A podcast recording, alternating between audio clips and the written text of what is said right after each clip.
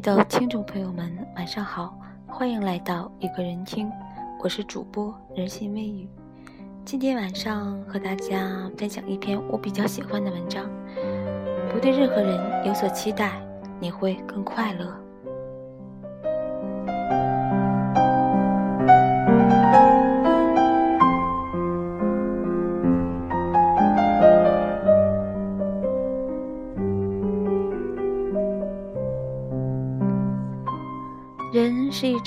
奇怪的生物，特别是当我们对外界开始产生一种依赖心理的时候，我们的内心也开始有了期待。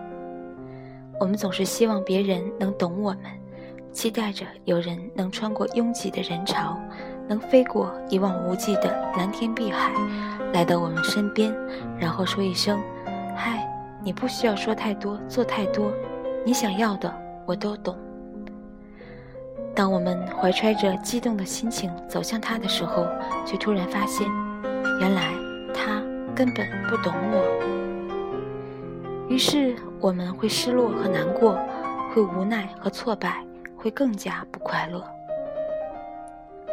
而当我们静下来回想的时候，却发现，连我们自己都不懂自己，却要求别人比我们还懂，又怎么会不失望呢？这世上大部分的失落，都是因为我们自己没有成为更好的自己，却奢求别人成为更好的别人。因为长得人畜无害，再加上很有耐心，认识的人里有很多姑娘都喜欢跟我聊心事。有人告诉我，他认为他最喜欢的是那种无所不能又能满足他所有期待的人。那时候，我告诉他，这个世上所有对别人的期待，都是要建立在自己能完成的基础上。如若不然，最后失望、失落、难过、伤心的，肯定还是你自己。朋友不信。一段时间后，朋友询问我，我和自己很喜欢的男神拍拖了。一开始，我觉得他这么风趣幽默，这么喜欢爬山旅游。和他在一起，我就能够让自己也变得更好。可是，在一起之后，我突然发现，因为他工作繁忙的缘故，他很少能够带我出去旅行，偶尔出去也是把旅行计划得很不合我心意。我觉得生活还是跟以前一样沉闷无趣。你说我该不该分手？我没有告诉他究竟该不该分手。我只说，当你对别人有所期待的时候，你就应该知道，你可能会失望失落，因为很多事情都不是只要你想就会变成你想要的样子的。而真正正确的期待方式应该是这样的：你可以对别人有所期待，前提你自己也可以满足自己。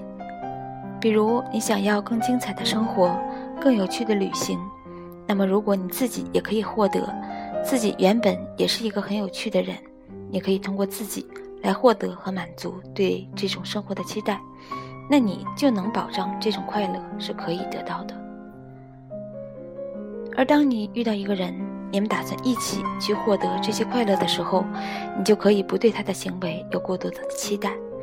当他展示出过人的一面、风趣的一面的时候，你就会突然觉得，哇，这个人这么有趣，而且也很懂生活。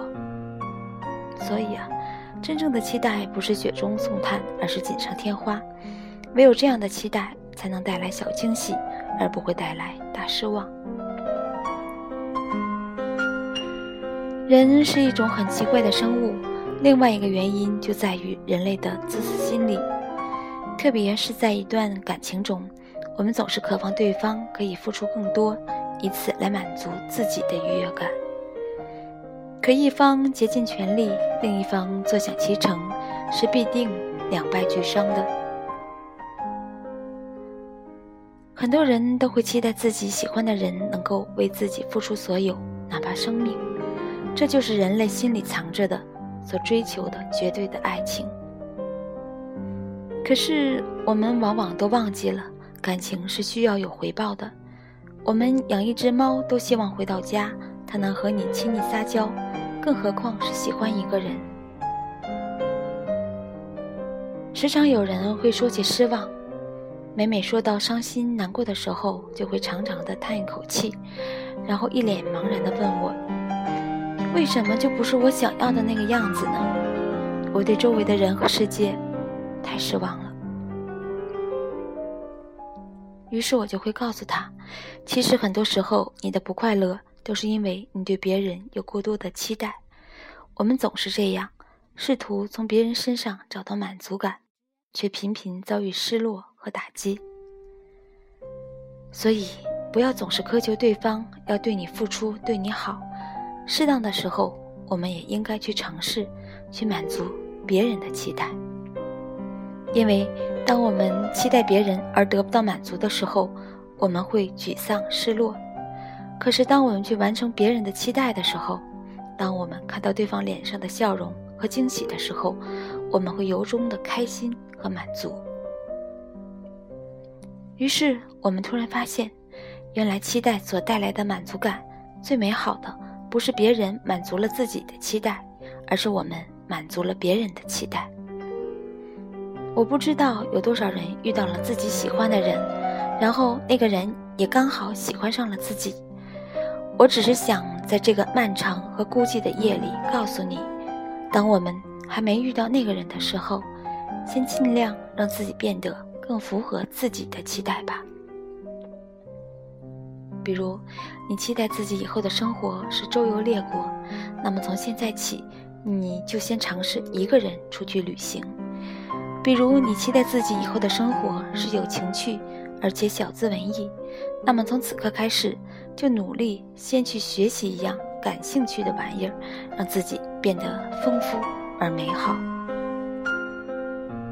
当你不再把所有期待丢给别人的时候，当你可以去完成别人的期待的时候，这世间所有的期待就都不会只带来失望、失落和伤心难过了。不对任何人有所期待，你会过得更快乐，因为得之我幸，失之我命。